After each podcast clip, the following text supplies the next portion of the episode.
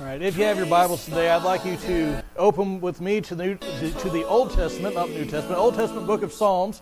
We'll be in Psalm 107 today, and we're going to pick up in verse 1.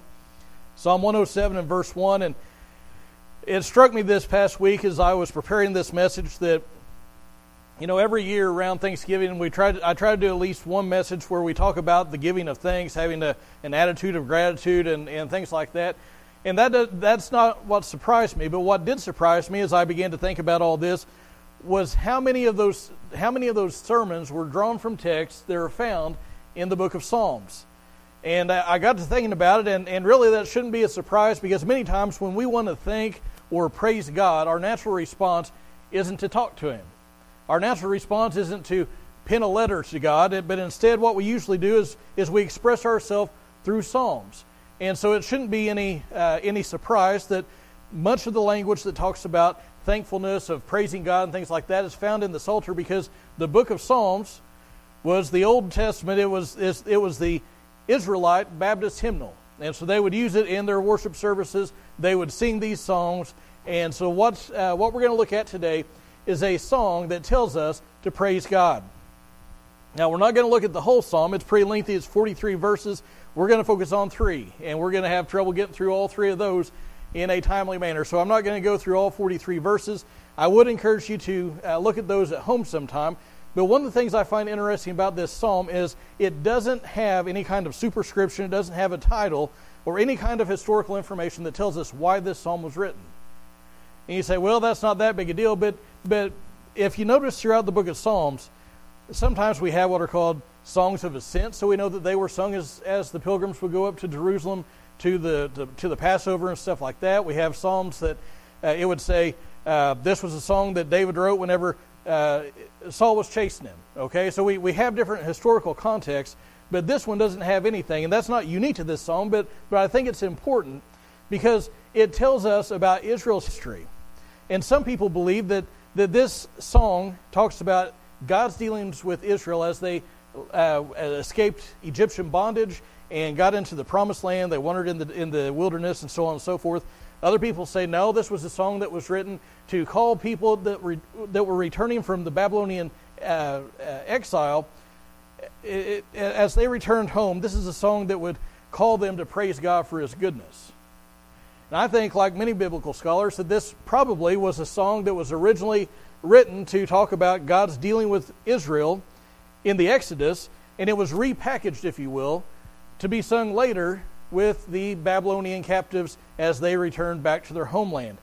And I, I, think we can identify with that because many times we look at the scriptures, and even though uh, the, the Bible was written in a certain historical context, sometimes we look at, at the, well, many times we look at these things, and even though we're not in the same historical context, it speaks right to us, doesn't it? Now, it has a, a meaning that's determined by uh, the, the, the intent of the author, but as we look at those things, even though we may be in a very different place in history, very different place geographically, it still is a timely message for us. And that's, that, that's why I see this song as. It's, it's, it's a message for us today, and, and, and it calls us, as the redeemed people in Christ, to praise Him. Now, as I said, we're going to pick up in verse 1. So if you found Psalm 107, I'd encourage you to stand if you're able. We'll, we'll just read the first three verses. The psalm says, Oh, give thanks to the Lord, for he is good, for his loving kindness is everlasting. Let the redeemed of the Lord say so, whom he has redeemed from the land of from the hand of the adversary, and gather from the lands from the east and from the west, from the north and from the south. Thank you. you may be seated. Now, as we begin to look at this song, I, I, I think there are three things I want to draw out for you the first thing that I want you to see in our text is that we should actually be thankful to God. We should be giving thanks to God. Now, now what are the first few words of the song? It says, Oh, give thanks to the Lord. Now, I don't know about you, but I'm, I'm not real bright sometimes, but even I can understand that. I mean, it is hard to misunderstand what the song, uh, what the psalmist is saying. He says, "Oh, give thanks to the Lord." Now, I say that it's hard to, to, to misunderstand because many times, and I talked about this a while back. Many times, we as Christians we say, "Oh, I just wish I knew what God's will for my life was. I just wish I knew what God would say. If He would just put it down in black and white, I could, I could know it, I could do it, I could understand that. Well, here you go. He says, Oh, give thanks to the Lord.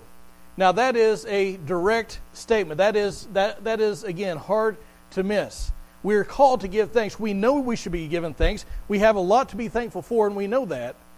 But many times, we fail to do this very first and very simple thing.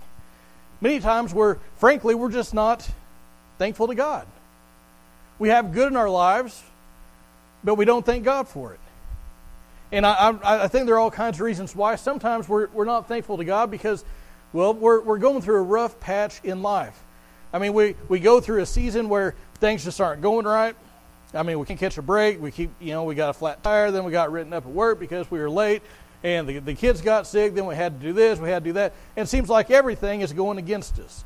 And in those times, it's hard to stop and just say, Thank you, God. Right? Now, the, the word that's rendered give thanks, that word thanks, it has the idea of hands that are lifted up in praise to God. He says, Oh, give thanks to the Lord. Sometimes we go through those, through those difficult seasons. Sometimes we're having a bad day and we confuse a bad day for a bad life. You ever been there? I mean, we, we get down in the dumps, and if you talk to us on any normal day, we may be up here, but on, a, on any uh, given day, if we're down in the dumps, we're way down here, and we're like Eeyore, right? I mean, we're like Eeyore's depressed cousin. It is everything's bad, everything's against us. The man's keeping us down. I mean, it's just bad in life. And sometimes we, we confuse a bad day for a bad life. And sometimes what's really bad is we're, when we're in those, in those down times, we go to church. Now, church is one of the best places you can go whenever you're down because we, we get our focus off of us, we get our, get our focus off of our problems, and we get on to God where it should be. But many times we, we go to church and we feel down. I mean, we're, we're just down, we're, we're unhappy, things are going against us, and we look around, everybody's smiling. It seems like everybody's praising God, they're happy, they're thankful. And so what do we do? We say, oh, well, I don't want people to think I'm unspiritual. So what do we do? We put on a facade. Oh, hey, brother, how you doing? Hey, sister. And we, we smile, we give hugs, we shake hands, and on the inside, we're not feeling it at all. I mean, we, it, it, on the inside, we're, we're, we're, we're just down in the dumps. We're, we're unhappy. We're unthankful to God. How many of you ever go around the table at Thanksgiving and say at least one thing you're thankful for? Anybody ever done that? All of us have done it at some point. Now, I've had times, and this is a time of confession, I guess. I've had times when it's gotten to me, and I didn't, I didn't have, I, I didn't feel thankful at that particular time. And so maybe you've gone into a situation like that, or maybe you've been to like five different Thanksgivings and you get to your fifth one and it's like, I can't think of anything new to say, which you could if you just think about for a minute, but, but you get there and you don't want to, to kind of throw off the flow. And so what you do is, is they're coming to you and you know you got to say something, so you come up with a, a Sunday school answer. And so you, you'll say that, but in your heart, you're not really being thankful to God. Now, it's kind of ridiculous sometimes, well, most of the time, for us to, to, to, to feel like that because many of us, we have our health. I mean, even if we have our health, the car's running good, we have money in the bank, the family's doing well, everybody's getting along at work, everybody's getting along at church, things are generally good, but sometimes we just don't feel thankful. But what does the psalmist say? He says, Oh, give thanks to the Lord Many times we're like those, those nine lepers. You remember Jesus healed ten of them? Only one of them came back to say thank you. Many times we're like the nine. We, we, we receive the benefit, we receive the blessing, and then we just go about our way and are happy about it, but we're not thankful. But listen, if you are a child of God, you should be thanking God. The psalmist says, Oh, give thanks to the Lord. Now, again, I want you to notice what he says because we're going to work our way through this pretty slowly. Because I want you to notice he doesn't say, oh, have a general feeling of gratitude towards an undirected set of circumstances. He doesn't say, he doesn't say, oh, give thanks to the universe. What does he say? He says, give thanks to the Lord. Now, if you'll notice in your Bible, that word Lord is in all caps. When, when it's in all caps, that is the translator's way, when they go into English, that's the translator's way of showing you that is the proper name of God. That's Yahweh. That's Jehovah. Now, he doesn't say, oh, give thanks to any old God that you may worship in any, any foreign lands. He says, give thanks to the Lord. Give thanks to the Lord. Give thanks to Yahweh, to Jehovah. Now, around this time, I've got to confess again, around this time, I hear all kinds of unbelievers who say they're thankful. To me, that does not make sense at all. Because when we are thankful, our thanks should be directed towards an object. Now, now I know the dictionary definition says that thanks can just be uh, being happy, and acknowledgement of a benefit. But what I'm saying is, if you're actually thankful, you're thankful towards an object. And we should be thankful towards the object of the good in our lives. So, what I'm saying is, for instance, I don't go out and I, I'm not thankful to a rock for my family. Right? I'm not thankful to a blade of grass for direction in my life. Jason, I appreciate you, but I'm not thankful to you for a meal that Scarlett makes. Why? Because you didn't do it. A rock didn't do it. A blade of grass didn't do it. The universe didn't do it. It wasn't a set of circumstances. It's God. He is the one that directs those things. He's the source of good in our lives. So we need to be thankful to the Lord. It's not, it's not just mere chance in an uncaring, undirected, materialistic universe. It's God. He is at work in our lives. We should be thankful to Him. Oh, give thanks to the Lord. Why? Verse 1 For because He's good. He is good. You remember somebody came to Jesus, that rich young ruler, and he said, Good teacher, what must I do to inherit eternal life? What did Jesus say? Why do you call me good? There's none good but God. God is the only one who is truly good. Goodness is his nature. Goodness is who he is. Now, we may act good, but we're not good in our nature. He is good in his nature, he is good in what he does. And how does that goodness show itself? We'll look at the end of verse 1. For his loving kindness, his mercy, is everlasting. Now, when we talk about mercy, we have a pretty narrow definition of it where we are not giving a guilty party what they deserve. We're showing mercy to that person. But the Hebrew word is that word hesed. And, and it has the, the idea of a loyal, covenant keeping, faithful character and nature of God. And aren't you glad God's faithful to you even when you're not faithful to Him? Because many times we, in, we don't deny Him with our words, but sometimes we deny Him with our lives. He's still faithful to us. Aren't you glad that, that He shows you love and, and mercy when you don't deserve it? You get yourself in a situation, and it's your own doing, and He still shows you that mercy. You find yourself in, in a situation again, and you swear, I'm not going to do this again. It's not but a couple days, maybe even a couple minutes later, and you're doing the same thing again. And God still shows you that love, that mercy, that loving kindness. Oh, give thanks to the Lord, for He is good. His loving kindness is everlasting. It keeps going. As one preacher I heard said it, He has more mercy than we have mess. And I thought that was a, good way to summarize that. So, the first thing that I want you to see is that we should actually give thanks to the Lord. The second thing I want you to see is that if you're redeemed, the least you can do is say so. If you're redeemed, the least you can do is say so. Now, again, I want you to notice in verse 2 that we are called to verbalize. We're called to verbalize. Oh, give thanks to the Lord. Uh, let the redeemed of the Lord say so. Many times I think we're content just to feel thankful, but not to say thankful. You know, we're, we're, we're content to, to feel it, but not say it. Now, what's this business about being redeemed? Well, again, in its original context, it likely has the idea of, of God delivering his people from the Egyptian bondage, delivering them from exile in Babylon. But this would apply more broadly to, to any of the emergencies that God has redeemed his people from, especially, I believe it refers to the redemption found in Christ. Now, when we think of redemption, of being redeemed, we think of it purely in terms of salvation, and there's good reason for that. But this word redeem, it had a specific meaning. Because in the Old Testament law, Moses told the people at God's direction what a redeemer was to do. And a redeemer had a few different uh, a few different roles in the Old Testament. So for instance, if there was a person and they got murdered, it was the duty of the next of kin to prosecute that murder, to, to avenge that to avenge that, that wrongful death. It started out with the brothers were responsible, and then went to the father's the father's brothers, the uncles, then went to the cousins, and so on and so forth down the line. But it had to be somebody who was blood relation. And it, it, was that person who prosecuted the murder, and that, that person who prosecuted the murder was called the Redeemer. One of the things also that a Redeemer did was if a person was, maybe they got into debt and they couldn't pay their debt, they didn't have Chapter 13 bankruptcy.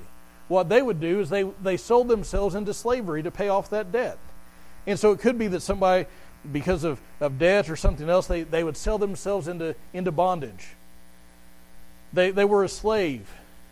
Or maybe that person had to sell some of their inheritance, some of the land that they'd been given to somebody outside the family. So, what a redeemer did, a kinsman redeemer, and, and if you're familiar with the story of Ruth, Boaz was the kinsman redeemer. What that person did was he would buy the freedom of that person who was in bondage, or he would buy back that inheritance. And the person that did that was called the Redeemer. And throughout time, uh, this word Redeemer was associated with God, and God was called the Redeemer. And it was associated with this idea of salvation. For instance, in Isaiah 49, verse 26, uh, part of what it says, the last part says, And all flesh will know that I, the Lord, am your Savior and your Redeemer, the mighty one of Jacob. Now, what has Christ done for us? Well, He has redeemed us from the hand of the adversary. He's like that kinsman redeemer. He, he, he comes in, he, he, he's a blood relative, so to speak. Remember, in the incarnation, Jesus took on human flesh. He took on the weaknesses, the limitations of humanity. Hebrews chapter 2 verse 14 says, "Therefore, since the children share in flesh and blood, in other words, he's talking about humans, since we share in flesh and blood, he himself, Jesus, likewise also partook of the same, that through death he might render powerless him who had the power of death, that is, the devil." So he has he has a right to redeem. He has the ability and resources to redeem. And we have an adversary, the devil, the Bible says, who is a murderer from the beginning. All that you can get from the devil is death, but, but what you get from Jesus is life everlasting. But not only did he not only did he go after the murderer, the one who, who, who, who the only thing we can get from him is death, but he also brought freedom from bondage. Jesus said, I believe it's in John chapter 8, that the one who sins is a slave to sin, but the one that the Son sets free, what? He is free indeed. He brought freedom. Paul talks about that in the book of Romans, in Romans chapter 6. In Christ, we are free from the bondage of sin. And he's, he's secure for us an inheritance undefiled in heaven. He is our Redeemer. So let the redeemed of the Lord say so. And then the last thing that I want you to see is that Christ has redeemed a people from all over the world. He has redeemed a people from all over the world. Now, the psalmist says that, look at verse 3. It speaks of the, the redeemed that he's uh, been redeemed from the hand of the adversary and gathered from the lands from the east and from the west and from the north and from the south. He has redeemed us from the hand of the adversary. Now, Jesus talks about doing that very thing in the Gospels. The image that he uses is that of, of plundering a strong man's house. Now, if you're familiar with that, with that terminology, many times we say, well, who's the strong man? Our, our knee jerk reaction is to say Jesus is the strong man. But in that, in, that, in that little parable, that little teaching, the strong man is the one that's bound. Jesus is the strong man. The context of that is Jesus is, is freeing people from the, the bondage of Satan. And people are fussing at Jesus for doing it. And Jesus says, you can't, you can't plunder a strong man's house unless you first bind him. And what Jesus is saying is, I'm coming in on a full frontal attack. The devil has, has people in his sway, in his power, and I'm coming in, I'm freeing them. I'm, you know, sometimes we, you ever watch those old war movies? I like watching the war movies. And, you know, I like watching them sneak around out in the jungle or wherever it is, do the, the, the covert ops. Jesus didn't do any co- covert ops. He's a full frontal attack, and the devil knows what's coming at him. But the devil is powerless to stop him. He is coming in and he is freeing people from the devil. He's redeeming them. And look where he gathers this people from in verse 3. Every tribe, tongue, and nation. There's nowhere that's beyond his saving power. He's drawing people from the north, the east, and the south, and the west. And I don't know any other direction. Do you? He, he's, he's drawing people from all over the world. And I'm glad his saving power didn't stop at the Mississippi River. I'm glad his saving power didn't stop at Main Street. I'm glad his saving power reaches all the way out here to southwest Missouri. And listen, this may be a word that you need to hear. I want to tell you this morning that, that you are not beyond Christ's saving power. You are not outside of his reach. It could be that there's somebody here listening today. It could be that there's somebody that's going to listen later on down the road on the internet or in CD or some, some other form. You are not outside of Christ's power to save. You say, oh, but, but preacher, you don't understand. I've done so much. Jesus knew all about it when he went to the cross. It's not a new thing, it's not a surprise to him. And the Bible says that if you'll put your faith in him, he will save you. Whoever will may come. And salvation is found in, in no one else but Jesus Christ. Jesus said, There's no way to the Father except through me. And if you've never put your faith in Christ, bow the knee to Him today. And I know, even as I say that, that many of us have done that. We did it maybe years and years ago. We are the redeemed of the Lord that the psalmist talks about. Let the redeemed of the Lord say so. You know, I, I think it's a sad thing when, when Christians don't have a testimony. Now, I'm not saying that, I'm not talking about a, a, a, testimony that you've written out and rehearsed and, and things like that. That, that may be a, a good thing to do. But sometimes we don't recognize God's goodness in our lives. That if we would just look at things and say, oh, but if God hadn't been with me, I wouldn't have made it. If God hadn't been with me, He hadn't worked in that situation, I wouldn't have made it. Or if you do recognize that, you don't bother to tell anybody. You don't give voice to it. Let the redeemed of the Lord not just feel it, say it. Say so. Now, this week, some of you probably have already gotten some of your Thanksgiving meals and stuff done, but this week, most of us are probably going to have some kind of a Thanksgiving get together. And I know that in that time, trying to get everything all clean, trying to get everything cooked, prepared. Sometimes we're like that. Sometimes we're like that family. I've told it before about uh, this family had some some folks over, and it was one of those hectic days. You know how it is. People coming over, you got all the stuff to do, and not enough time to do it. Finally, they sit down to a meal. They had a little daughter. Said, "Once you ask the blessing." She said, "Well, I don't know what to say." And mom said, "Well, you just you just say what you hear mommy say." They all bowed their head in the silence of that time. The little girl said, "Oh God, why did I invite these people over?" Sometimes sometimes it's like that, isn't it? And in the in the in that moment when we're dealing with all of the stuff, trying to get things clean, shoved in drawers in rooms, get the door shut so nobody can see it. It's it's tempting during that time to not be thankful. It's tempting during that time to, to be so caught up in all the all the stuff that you don't really recognize the good that God's given you. It's difficult to get our eyes off of those things. Or maybe if you're in a bad situation, health situation, family, vehicles, work, whatever it is, it's easy to focus on the problems instead of the one who can solve the problems. And I encourage you this week as, as you meet together, amid all the cooking and the cleaning and the political conversations and all the stuff that you have, to actually give thanks to the Lord. You stand with me as musicians come? And as you stand, I ask you bow your heads and close your eyes.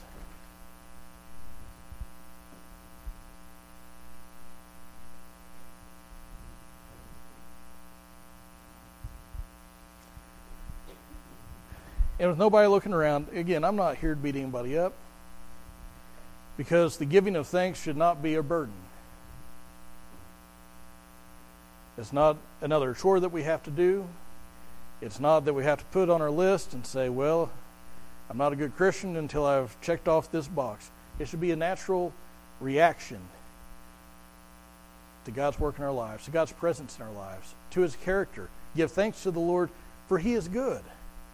His mercy endures forever. His mercy is His loving kindness is everlasting.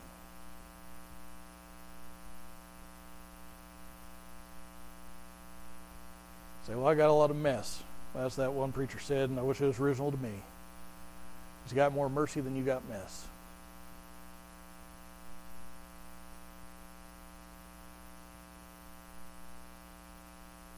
Maybe you're thankful, but you're content to feel it. She won't ever say it. Let the redeemed of the Lord say so. Do people that you work with know that you're a Christian? By the things you say, by the way that you act, by the stories and jokes you tell?